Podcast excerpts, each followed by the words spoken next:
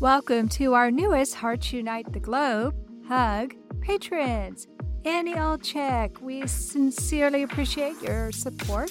Thank you for joining our community and making a difference through Patreon. Judy Miller, thank you for being our first Buzzsprout supporter for Bereaved But Still Me. Buzzsprout started a new program where you can actually support the podcast of your choice. There are so many ways you can support HUG. All you have to do is visit our website, heartsunitetheglobe.com, to see how you too can help empower, educate, and enrich the lives of individuals in the CHD and bereaved communities. Thank you all for your continued support. There are things that you can watch for in people once you have worked with them long enough to realize that maybe they're hitting their high water mark and they might need a break.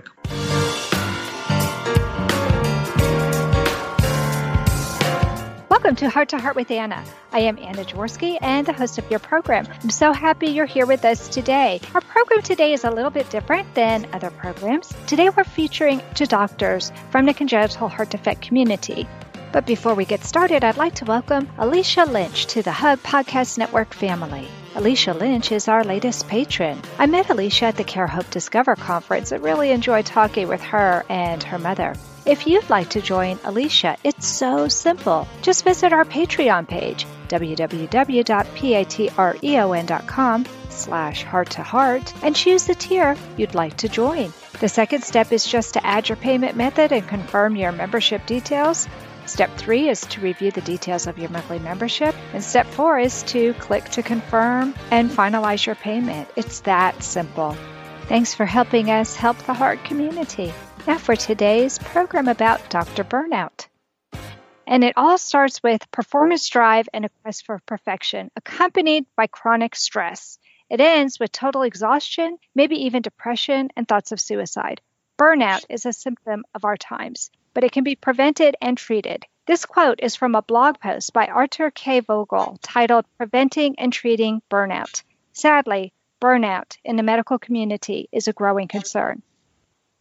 I'd like for us to brainstorm ways we can curb or prevent Dr. Burnout in our own medical communities. So, with me today, I have Dr. Ami Bhatt, a cardiologist specializing in the lifelong care and empowerment of teens and adults with CHDs.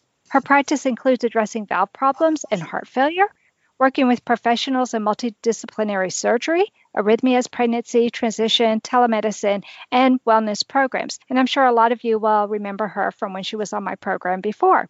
And then Dr. William Novick is a cardiothoracic surgeon and the medical director of the Novick Cardiac Alliance. He created this nonprofit organization in 2014 to care for children's hearts in developing countries and to train doctors and medical staff in those countries. And I'm sure my loyal listeners will remember Dr. Novick from when he was on my program before. So I'm thrilled to have these doctors on my show. So let's get started. Our program today is talking about Dr. Burnout in the CHD community. So, welcome back to Heart to Heart with Anna, Dr. Bhatt. Thanks so much for having me. So, I wanted to start with you, Dr. Bhatt, because it was while you and I were recording your first appearance on our show that we talked about the possibility of having a show devoted to Dr. Burnout. What are the warning signs of Dr. Burnout, and how might you recognize those signs in a colleague or member of your team? Absolutely. So, thank you for addressing this today. I think something that's important is that burnout has actually been around for quite a long time. And it's not even just limited to doctors, it's really all clinicians and caregivers. And later in the show, we can even get to how sometimes family members feel that way when you have a lot of clinical responsibility. But some of the signs that we look for are when people have a significant amount of burden of the number of things that they have to do just the structure of how people's practice is set up can oftentimes tell us that those people might be at higher risk. Then I think some of the signs are ones that we're familiar with with stress in general. And that's people who start to feel overwhelmed easily, people who start to feel that they can't give everything, and as a result, either detach from what they're doing and are not the kind of people they used to be. Sometimes personality changes. Other times it's people who snap very quickly, can't seem to manage things. And what is interesting is the average clinician is actually really good at holding it together when they are with their patients and doing their job of caring for patients. It is oftentimes back in the office or at home and other places that they then don't have the wherewithal to be able to continue to be that emotionally strong. And so oftentimes it's outside of the clinical arena that we first see signs of people who are starting to become burned out. And so engaging the whole community of people who interact with clinicians is important. That's so true. And what you said about burnout can happen to anybody, that's true. I think what a lot of people maybe tend to forget is that doctors wear many, many hats. You're also a mom. You're a wife. I'm sure you have other interests outside being a doctor. And I think in having to wear all those different hats and do what you need to to fulfill your obligations with all of those other roles on top of being a doctor can add to the stress. Absolutely. And I think that is part of the frame shift that we are trying to make when we address burnout. And it's funny, even that is a frame shift. We're really trying to call it promoting wellness rather than preventing burnout sometimes because I think that's really what we're aiming for is we want people to be well, even caregivers, not just patients. But as we think about it and we shift that frame, it's not, wow, I have so many things I'm responsible for and it's so stressful, although that's true. It's, I have so many different things that I want to be doing and are valuable, interesting, important to me. How do I maintain my interest in them and feel fully capable of giving myself to them at any given time? And that's something that interestingly clinicians are good at. We can do research at one moment we can be a surgeon the next moment. We can be an office doctor in the next moment. And people will be able to do all three things and do them well. And what we're trying to now teach people is how are you a good physician, but then you go home and it's absolutely okay to let the physician part be to be a good mom or to bring that into part of who you are and what works for you. So again, it's really wellness. How do you take all those things that could feel this is too stressful, these are too many things, and instead say, these are all the things that make me who I am, and therefore I'm proud of them. That takes I time, love that. but that's the focus. Right. I love that. It's all about frame of mind, and it's all about probably teaching everybody how to compartmentalize better. Mm-hmm.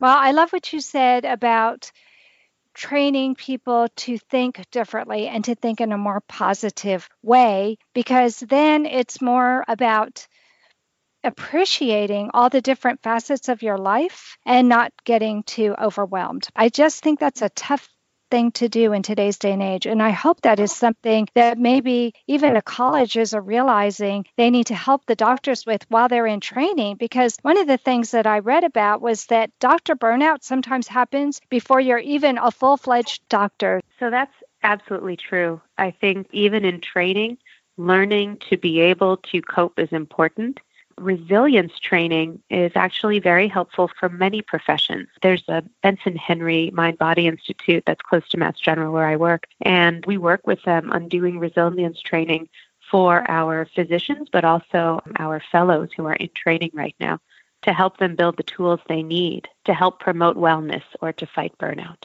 Well, that sounds like the kind of training that maybe we need in high school.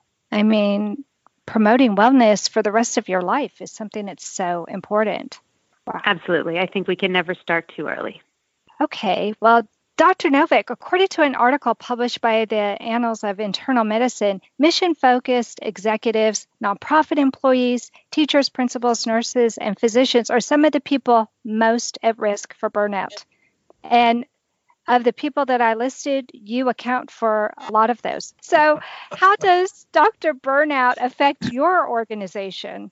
And we have, as you know, a unique organization. And I think one of the things that really prevents Dr. Burnout with our group is that we're not gone on a continuous basis. We have breaks in between our pediatric cardiac workshops around the world. So, although we may be in country somewhere for an entire month, you're able to come home and decompress and you've got a week or two weeks off. I think that's one of the big differences between our organization and, you know, most physicians that work in the United States. I mean, you get a vacation every once in a while in the US, but you're really working basically around the clock except for breaks on call. And we don't have that problem. Yes, we work very hard when we're out in the field but then we come home and we're able to be completely away from it for two week periods at a time. That's, I think, number one. And I do believe one of the other points that you both have made earlier is really consequential.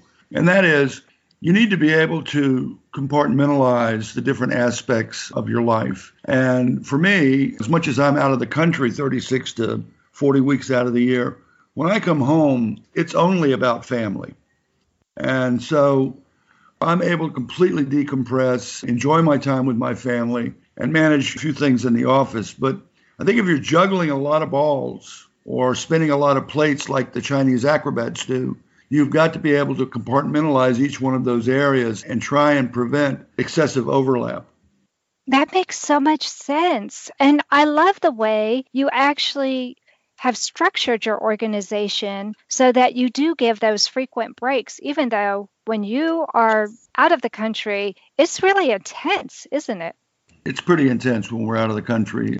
The team is responsible for the care of all those children 24 hours a day, seven days a week, and there's no off time in actuality. So, although you may get back into the hotel or the guest house and get a nap, you never know when you're going to be called upon during that month time period to rush back to the hospital for some emergency. So, being able to decompress when you come home, I think, is really critical to the well being of all the individuals that are on the team. It's not just the physicians on our team, our nurses work exceptionally hard as well and are pushed frequently to the limit by the acuity that we may run in the intensive care unit. So, they're having the ability to take a break and get away is vitally important to the functioning of the team, quite frankly. And you start to see burnout when, as mentioned earlier, there are changes in the characteristics of the individuals that you're working with that are a little bit unusual. Your usual happy go lucky nurse practitioner in the morning who's running rounds is all of a sudden short or your anesthesiologist is having difficulties. I mean, there are things that you can watch for in people once you have worked with them long enough to realize that maybe they're hitting their high water mark and they might need a break.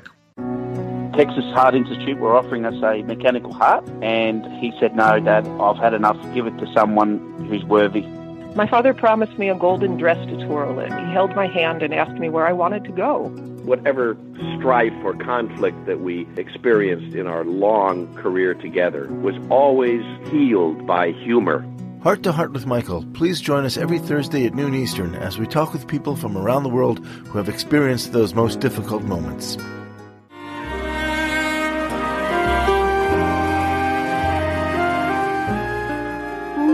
Forever by the Baby Blue Sound Collective. I think what I love so much about this CD is that some of the songs were inspired by the patients. Many listeners will understand many of the different songs and what they've been inspired by. Our new album will be available on iTunes, Amazon.com, Spotify. I love the fact that the proceeds from this CD are actually going to help those with congenital heart defects. Enjoy the music. Home Tonight Forever.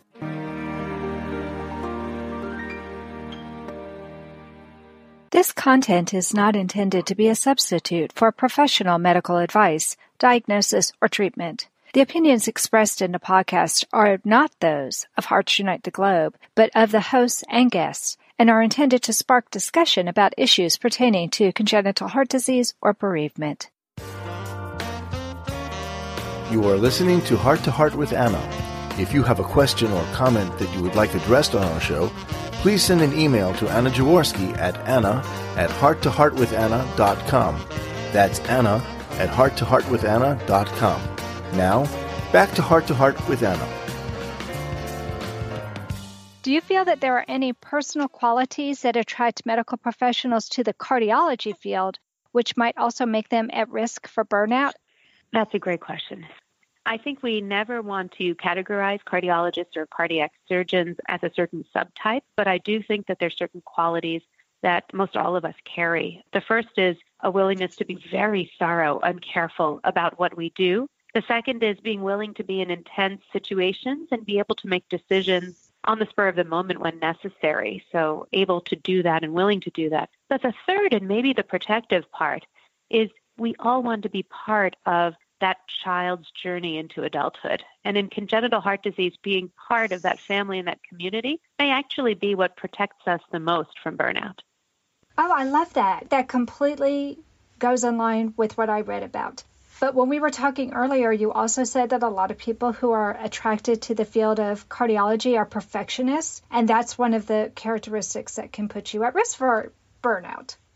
Absolutely. And I think that is where we really try to think about what is right for our patients, what is right for our team in a given situation, and what is perfect. It's hard to say that we want to be just good, not perfect. You won't hear us say that. Sometimes we always right. say that about other things in life. That's not the case when you're taking care of an individual with congenital heart disease. Right. But we have to therefore frame perfection a little bit differently. Mm-hmm. And I think with partly a team outlook on what we're doing.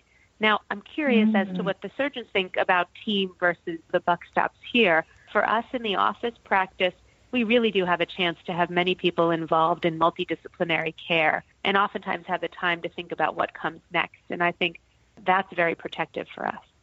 Oh, I love that. Dr. Novick, how do you feel working with people with different CHDs differs compared to how other medical or allied health fields in terms of factors contributing to Dr. burnout? Well, we're really a team oriented group. I believe that no cardiac surgeon would be able to function without the surrounding team providing the support that's necessary for the care of these sometimes fragile and complicated children. So, depending upon other people from time to time is, is something that we all have to do. And it can, I think, help you disperse the burden of the stress at times, of the excessive responsibility that we all feel towards these children. So, being able to share your feelings with your teammates, I think is a critical part to being able to prevent burnout in yourself. We always have sessions where everybody can come with their complaints, their beefs, their problems, and I think this is helpful to our team in general. It is a mechanism by which we can offload some of the stress into a larger pool. I love that because from what I have seen, you have people who volunteer their time with you not just once, but over and over again. So you must be doing something right. Well, we do have a lot of repetitive volunteers. What we don't want is to contribute to the stressors of our volunteers that would lead them to burnout. We want them to be return players. I think one of the things that we haven't talked about, which perhaps Dr. Bhatt can address, is how things are different today than they were 20 years ago, and how that may have contributed to what it looks like is an increase in doctor burnout. what do I mean by that? Well, 25 years ago, the generation of new knowledge ran along at about, I don't know, an entire body of new knowledge in, in four or five years. Now, there's a 100% increase in our knowledge every 1.8 years. And we're expected to know that in order to take care of our patients. That's not just in cardiology and cardiac surgery, but that transcends all specialties. The generation of knowledge is coming about so quickly now that it is difficult for some people to keep up. And that, I think, contributes to some of the stressors that we see.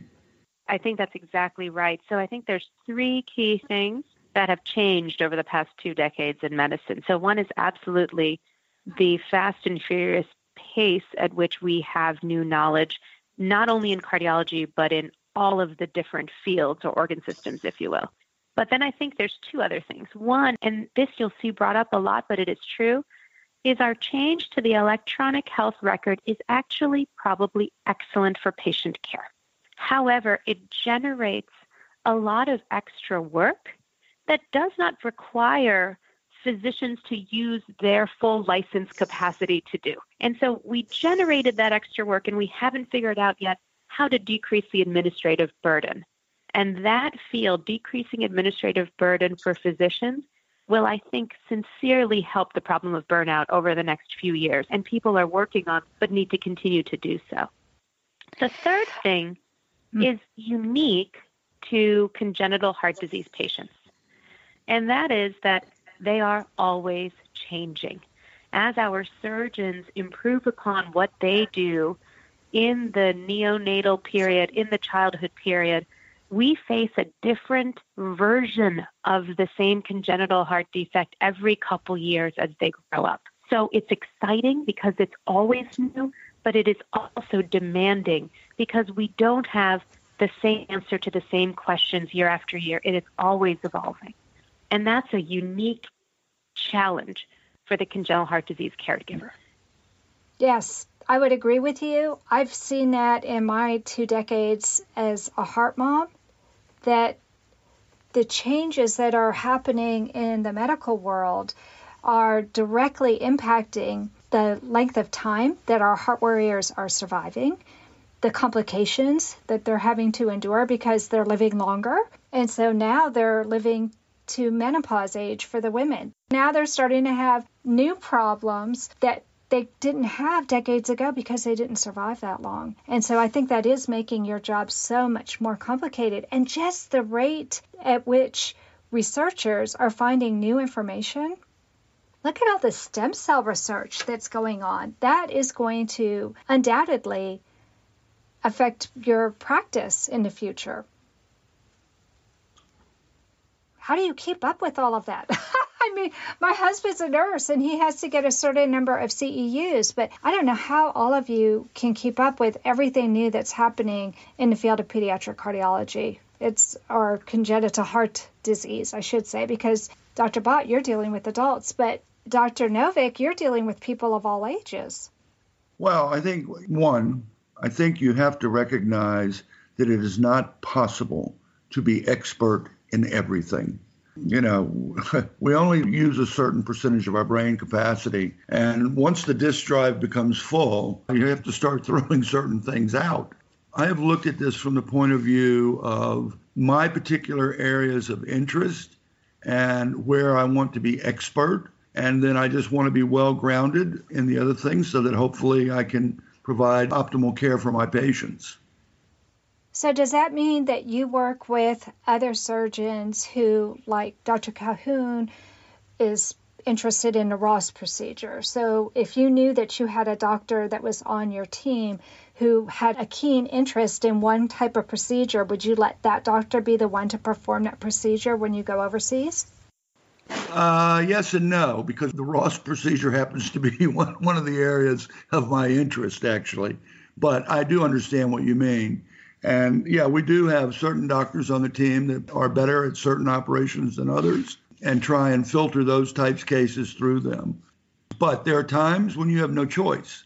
Uh, right. Uh, you, you may be the only surgeon on that particular trip, and you get presented with an operation that you don't perform very often, and you know that the surgeon on the team that does perform that often is not going to be back in that city for another six months, and the child can't possibly wait that long. Mm-hmm. And then you're put in a position where you're going to have to do this. Yes, that increases your level of stress. It does. But we all have certain aspects in our practice that are more stressful to us than others. And being able to control those as best you can, I think, is part of this concept of compartmentalization.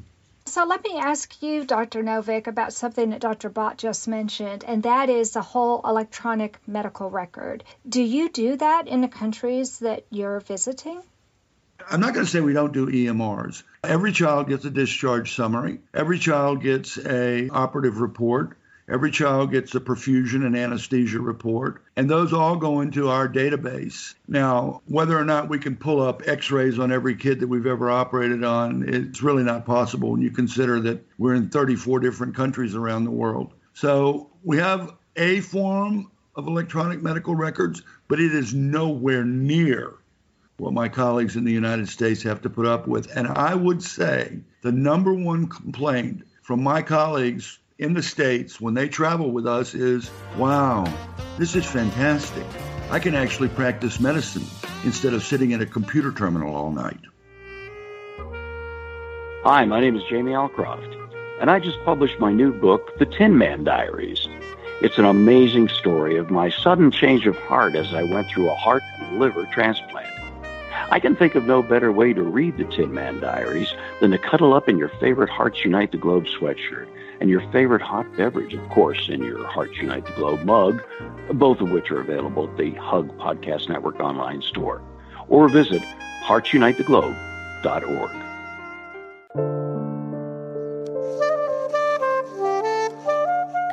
Heart to Heart with Anna is a presentation of Hearts Unite the Globe and is part of the Hug Podcast Network.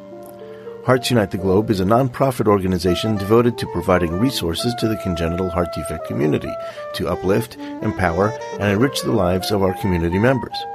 If you would like access to free resources pertaining to the CHD community, please visit our website at www.congenitalheartdefects.com for information about CHD, the hospitals that treat children with CHD, summer camps for CHD survivors, and much, much more.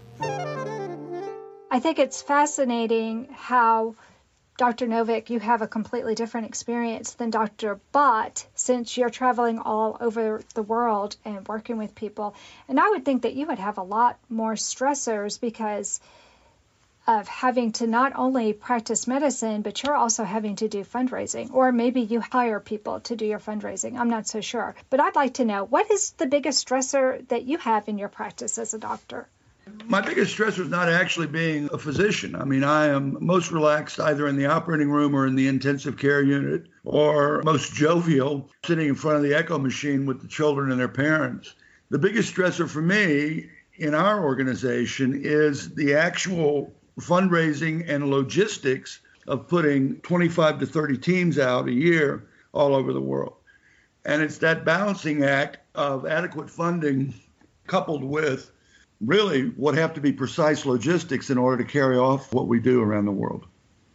Right. To me, that makes perfect sense. And I can see where that could be a stressor that could lead to burnout because you're obviously passionate as a surgeon. You love actually doing the hands on part of being part of that team and not just being a person in charge of all the logistics, but you have to have the logistics in order to do it. So it's kind of a catch 22.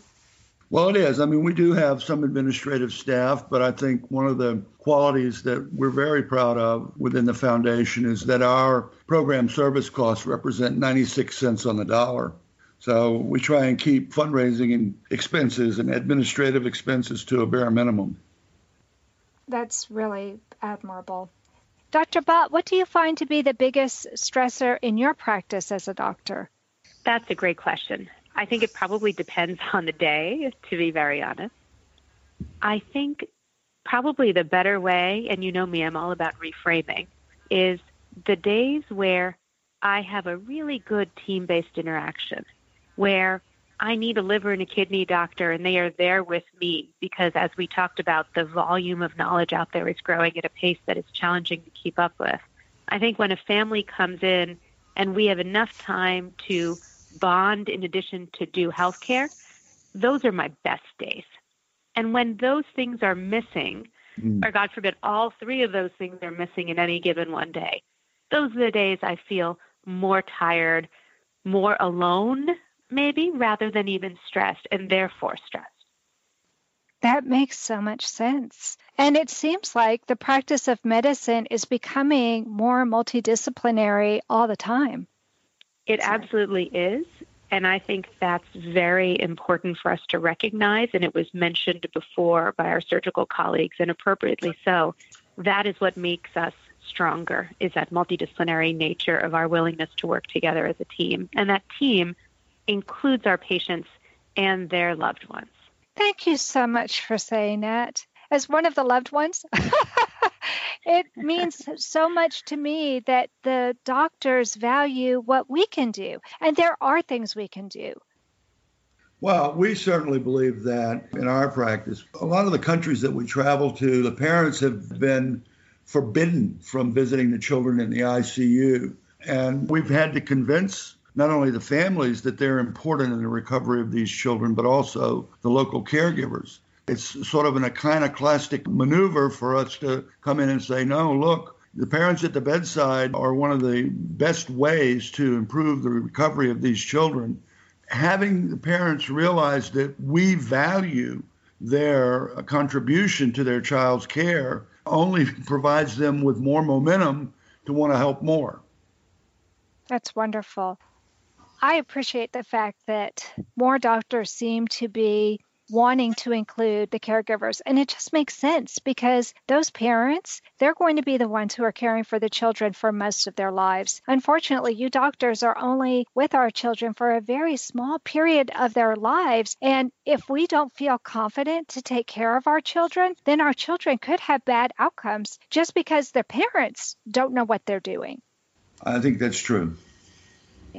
I think from the adult congenital heart disease side, one of the great things about picking up kids in their teen years is getting to know the person and their family before you know them as an individual adult. I think it gives us a lot of perspective. So for mm. us, that longitudinal relationship, when it starts at a younger age and the children transition from their pediatric cardiologist to adult congenital, which is a very hard transition, mm. but when they do that, when the family is still involved, really makes a difference, I think, for all of us.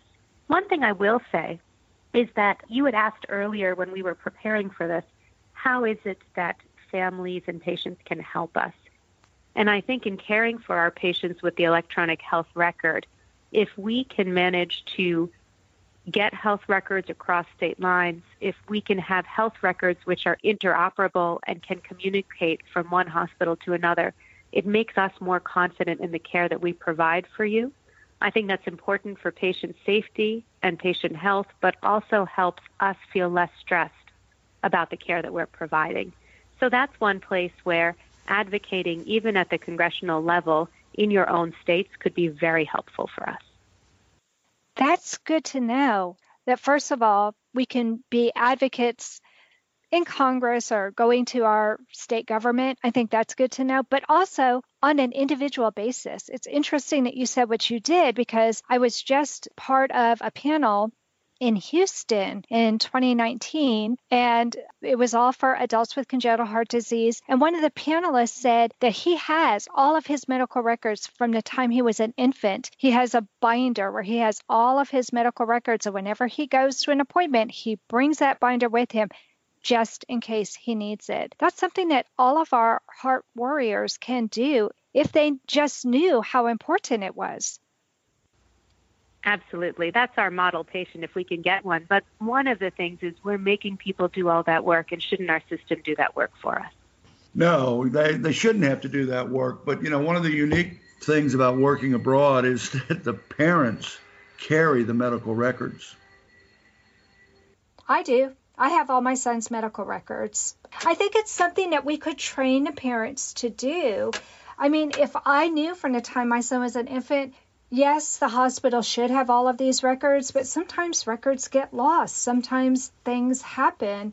And if I knew that from the first time my son was in the hospital, I should be keeping all of his records, I would do so. And so it wasn't until a little bit later that I realized the importance of those records. And so it cost me a little bit of money and it cost me a lot of time to go back and get his first surgical reports. But I felt that it was really important for me to have that. And so now Alex has a binder with all of that information in it. This is something that, yeah, it may cost a little bit of money, it may cost some time, but if people knew right now wherever you are in your life, whether you're the parent of a child, whether you're the parent of an adult, or whether you're an adult with a heart defect yourself, no matter how many operations you've had, your hospital should have those records. Get a copy of them. It's your right as a patient or it's your right as a parent to get those surgical notes, to get any of the information that you need. I think what we need to know is what do we need? And I think that unfortunately, the hospitals make it a challenge for us to get those records. So, what advice would you give parents and patients then to help them not only be advocates for themselves, and having your own medical records is a form of advocacy, but would also help prevent Dr. Burnout because I think that's something that all of us would love to do.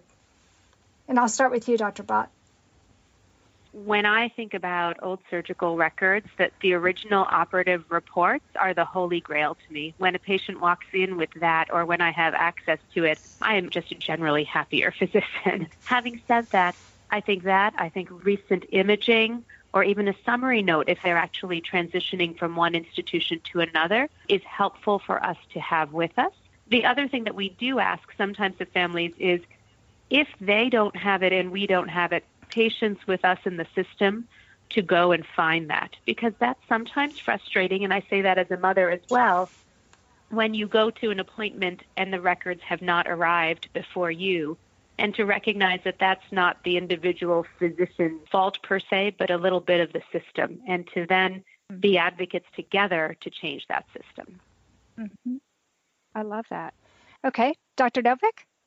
I'm going to have to agree with Dr. Bhatt there. I think we see a number of children have been operated on in other countries, and having the operative note from wherever, regardless of whether it's in a different language or not, is really crucial to our being able to plan their next operation or to know what additional diagnostic study has to be performed. And although I like to see the images, I would agree that having a detailed report of a diagnostic image would also be very helpful. You know, I don't know why we don't do this more in the United States. This is something that I think would make stress drop in everybody's mind. The parents wouldn't have to be worried about are we going to be able to get those records? Are the archives so far back that somebody can't find them? Mm-hmm. And the cardiologist saying, well, wait a minute, what operation was actually done? We don't have the records on that. So parents being able to carry all of this, I think, or at least have duplicate copies, I think is critical to relieving stress across the board for everybody involved in the care of this child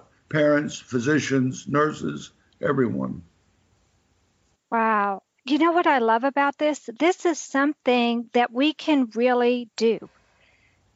It will take time to help spread the news, but this is something that we as a community can do. And if we start training the parents, the teenagers, and the adults as well who are coming to see us about the importance of this. This is something that will make them better advocates for themselves because people will get curious and they will start reading their reports, which a lot of people don't do because they don't see those reports. And that will make them a better advocate. But also, if we can reduce the stress of our doctors, I know that the hospitals have the ability now to burn CDs for patients or put them on a flash drive. But I don't think all patients know how important that information is. I just think that a lot of people don't realize how important the information is and that they have the power to get this information, but they have to ask. Nobody's going to offer it. Thank you so much, Dr. Bhatt, for the information that you provided today. I am excited to see that there are some things that we as a heart community can do to do our part to prevent Dr. Burnout. Absolutely. It's my pleasure, and thank you for focusing on this for a session. I think it's really important for all of us to be healthy as a community together, and we appreciate the interest that our patients take in us as well. I love that. Dr. Novick, thank you so much for coming back on the program and telling us about the unique challenges that your organization faces. And before I let you go, I want to announce to everybody that you'll be able to see Dr. Novick on a program in January or February. Can you tell us a little bit more about the program that you're going to be on? Yes, I can. Thank you for this. CBS has an afternoon television show called The Doctors. And I was just recently out in Los Angeles filming the studio session of that. They're going to have a lot of footage from our work in Libya that they're going to put into this. And we believe the airing date will either be the last few days of January or first few days of February for the start of Heart Month. So we're looking forward to it. Don't you have an amazing opportunity for people who are interested in donating to your nonprofit? We do. So during Heart Month, we have had an anonymous donor come forward and pledge to match any donation up to $100,000. That is just amazing. That would really reduce Dr. Novick's opportunity for burnout. That's true. And if anybody wants to go over that, we're fine with that also uh, that's just an amazing opportunity. Thank you so much for coming on our program and for doing this other program. The more we promote awareness of congenital heart disease, the better for everybody. I'm so happy that we've had a chance to talk about how we can reduce burnout. And I have a feeling this is not going to be the only show that we do on this topic. It's so important. But thanks again. This has been a great program. And that's it for this week's episode. Our episodes are archived on YouTube and iTunes as well as iHeartRadio, Buzzsprout, Spreaker, Stitcher, and many other places where you can listen at your convenience. If you enjoyed listening to today's episode, please consider becoming a patron. Just go to www.patreon.com slash heart to heart and pledge a monthly amount to support our programs. It's super easy. It takes you less than 10 minutes to do. We appreciate your support and I hope everyone has a great day. And remember, my friends, you are not alone. Thank you again for joining us this week. We hope you have been inspired and empowered to become an advocate for the congenital heart defect community. Heart to Heart with Anna, with your host Anna Jaworski, can be heard every Tuesday at 12 noon Eastern Time.